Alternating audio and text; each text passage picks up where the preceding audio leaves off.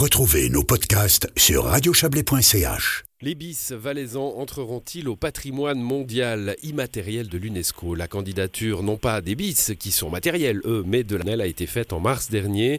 C'est une candidature qui regroupe de multiples méthodes d'irrigation traditionnelles en Europe. Et on en parle avec vous, Mathias Reynard. Bonsoir. Bonsoir. Vous êtes le conseiller d'État valaisan chargé de, de la culture, euh, entre autres. C'est la culture qui nous intéresse aujourd'hui.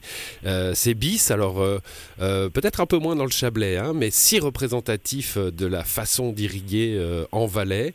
Euh, de quand date-t-il? Quelle est leur histoire à ces bis valaisans? Alors c'est lié à, à la géographie et à l'histoire de notre, de notre canton. Il y en a cent quatre-vingt-huit en Valais, euh, des bis. Euh, qui servaient euh, et qui servent encore aujourd'hui, hein, parce qu'aujourd'hui encore la, la, la plupart des, des prairies euh, sont irriguées par par les bis.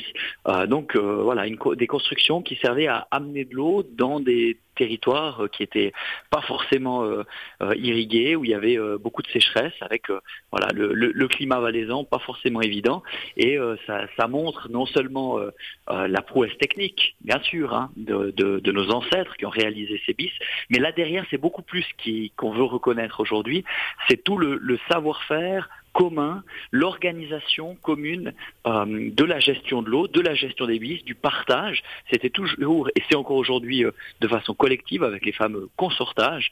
Et puis surtout, c'est ce qui est intéressant, et je pense que ça l'est en particulier, ça colle à l'actualité, euh, c'est euh, le, le fait de, de considérer euh, l'eau comme un, un bien évidemment précieux, mais surtout un bien collectif, un bien commun, quelque chose qui nous appartient à toutes et tous, qu'on doit préserver pour l'ensemble de la société. Et on pleine période de canicule et euh, où on voit les effets du, du dérèglement climatique, euh, ça nous parle sans doute encore, encore plus spécialement. Oui, je voulais, je voulais terminer là-dessus, mais puisque vous y êtes, euh, allons-y. Canicule, changement climatique, bien sûr, sécheresse, euh, mais aussi euh, tentation, hein, on, on l'a entendu euh, ces dernières années, tentation de capter euh, les sources à des fins privées. Euh, euh, on a entendu des, des grands patrons, hein, on ne va pas le citer, mais enfin euh, dire que euh, l'eau n'était pas un bien euh, commun, euh, mais, mais au contraire euh, devait, pouvait être pris. Privatiser, c'est évidemment un, un symbole que de dire aujourd'hui l'eau est un bien précieux et doit être un bien communautaire. Oui, si on écoute certains, ils nous privatiseraient euh, l'oxygène aussi. Euh, c'est clair qu'on a, on a besoin toutes et tous d'eau pour le collectif, pour, bah, pour l'irrigation. Hein, on peut penser euh, à l'utilité pour l'agriculture. Hein. Les, les agriculteurs sont au cœur de, de tout le dispositif des bis et de, de, des systèmes euh, d'irrigation traditionnels, euh, mais aussi euh, eh bien, évidemment pour, pour, les, pour, pour le bétail, pour les êtres humains, pour l'ensemble d'une société. C'est un bien qui est précieux, qui va devenir sans doute toujours plus euh, précieux et, et, et, à, et à organiser et, et à répartir de la meilleure façon possible vu euh, les problématiques qu'on, qu'on va rencontrer. Euh, et nos ancêtres avaient déjà pris ce besoin de se mettre ensemble, euh, d'avoir une pensée collective, de considérer l'eau comme un bien commun qui doit être géré de façon collective. Et c'est finalement toute cette... Euh, Euh, cette richesse euh, qui est du savoir-faire, qui est euh, euh, une tradition immatérielle, c'est cette richesse-là qu'on veut aujourd'hui faire reconnaître au niveau international. Bon, ra- revenons à, à cette candidature, Mathias Reynard, des, des bis, mais pas seulement, hein, de, des méthodes d'irrigation traditionnelles européennes euh, au patrimoine immatériel de, de l'UNESCO. Le patrimoine de l'UNESCO, on en connaît un pas très loin, hein, les, les vignes de Lavaux, il euh, y a les pyramides de Khéops sans doute, euh, et plein de sites à travers le monde. Ce, ce, cette notion d'immatériel, à quoi ça sert ? Oui, vous avez raison. Quand on pense à l'UNESCO et au patrimoine de l'UNESCO, en général, on pense d'abord aux, aux pyramides ou euh, à, à des sites protégés. C'est le, le premier réflexe qu'on a. Peut-être un deuxième réflexe, c'est du patrimoine bâti.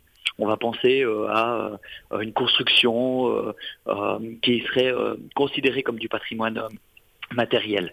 Euh, et puis il y a le patrimoine immatériel qu'on appelle parfois le patrimoine le patrimoine vivant. Euh, et c'est finalement toutes les tout, tout ce qui est lié euh, euh, aux traditions, aux coutumes, euh, aux à des à des façons de, de vivre en société. Et euh, évidemment que la, la façon dont les sociétés, euh, notamment en Valais, mais pas que, hein, c'est une candidature qui est initiée notamment par le Valais et la Suisse, mais qui est une candidature européenne autour des irrigations, systèmes d'irrigation traditionnels. Bien voilà, le fait de, de voir comment nos sociétés se sont organisées euh, pour euh, préserver l'eau, la répartir et la gérer de façon collective, là c'est, c'est absolument passionnant, et ça, je pense qu'on peut apprendre beaucoup sur sur ces traditions et sur ces, ces sur cette façon de faire de, de nos ancêtres. Ouais, des candidatures du même type peuvent être lancées partout dans le monde, hein, parce que ça a été un des génies humains d'aller euh, capter l'eau, d'aller euh, irriguer la terre pour, pour l'agriculture. Euh, laissons les autres continents à, à, à leur candidature. Candidature commune européenne, c'est pas banal. On en, j'ai, pour, pour ma part, j'ai jamais entendu parler d'un, d'une candidature commune sur euh, une demande de, de, d'inscription à, à l'UNESCO.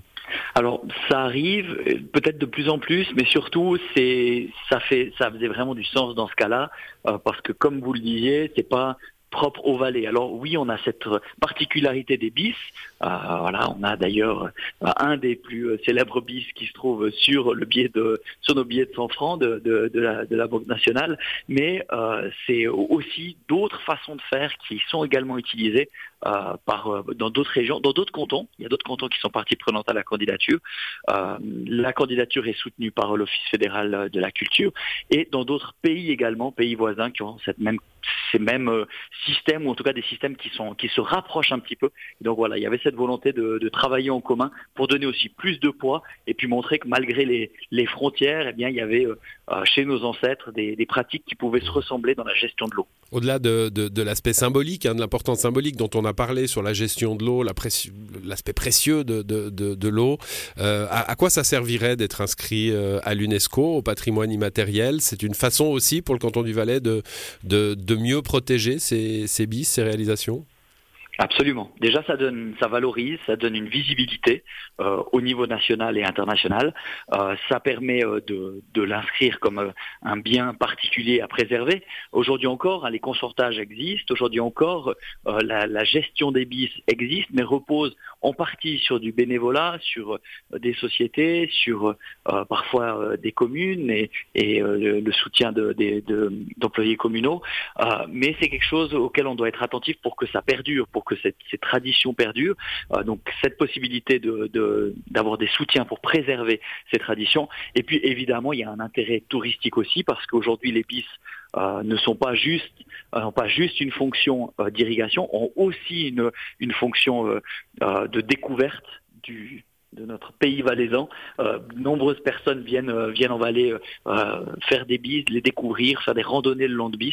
C'est voilà, c'est c'est aussi euh, évidemment il y a aussi un, un attrait euh, en termes de, de valorisation de notre euh, nos paysages et, et de et de, de d'attrait touristique, c'est sûr. Voilà, il y aura des il y aura des petits panneaux et, et des petites mentions, à n'en pas douter, et des explications probablement sur ces sur ces bis. Euh, un mot très rapide, Mathias Reynard. La, la candidature a été lancée en mars. Elle est euh, aujourd'hui officiellement lancée en Valais. Il y avait une petite célébration aujourd'hui. Euh, c'est pour quand, si l'UNESCO euh, accepte ? euh, Fin d'année deux mille vingt-trois. Ah, c'est à ce moment-là qu'on aura euh, la décision définitive, qu'on espère évidemment positive. Merci à vous, Mathias Reynard. Bonne soirée. Merci beaucoup. Bonne soirée. Au revoir.